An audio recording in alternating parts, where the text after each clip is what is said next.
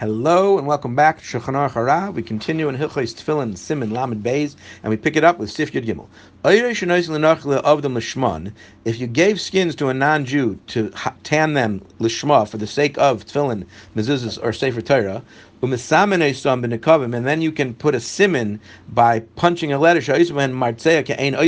You punch through like with an awl or some other punching device something that looks like letters, in order that the guy would not be able to exchange them for other skins that were not tanned lishma, you're allowed to do that. Even though it would be easy for the guy to forge a simon similar to the simon you made by taking another skin and putting it right over this skin and punching it through right where those letters were and making the same shape that you had made, the Inakvem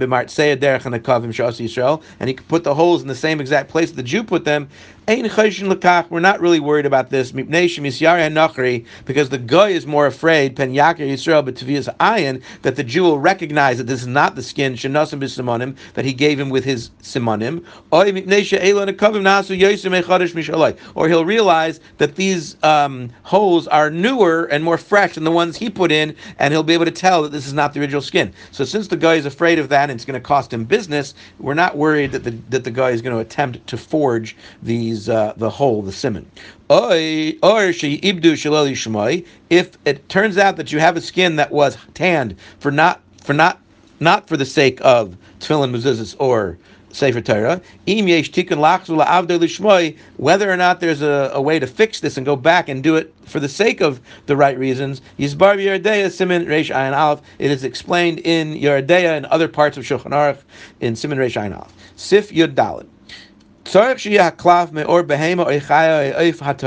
This, the cloth, the parchment that is used to write the tefillin, Sefer Torah mezuzahs, has to be from the skin of a of a kosher animal or wild animal, domestic animal, or a bird. Even if it's a, a nevela or a trefa, meaning an animal that was not shechted properly or died without being shechted, those skins are also okay.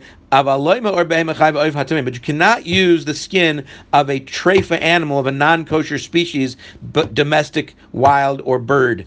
Shenemar Lamantia Teres Hashem beficha. The pasuk says, in order that it should, the Torah of Hashem should be in your mouth. It's a pasuk in the context of tefillin. It means min hamutter beficha, that which is permissible to your mouth, something you could eat. Ah, you're going to say these animals are treif. Okay, but the species is edible.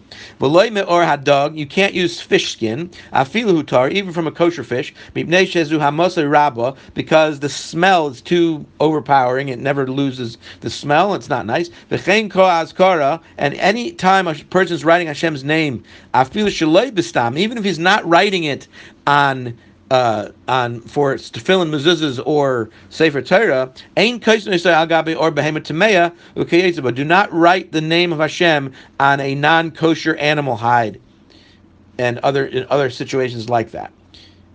Have a great day.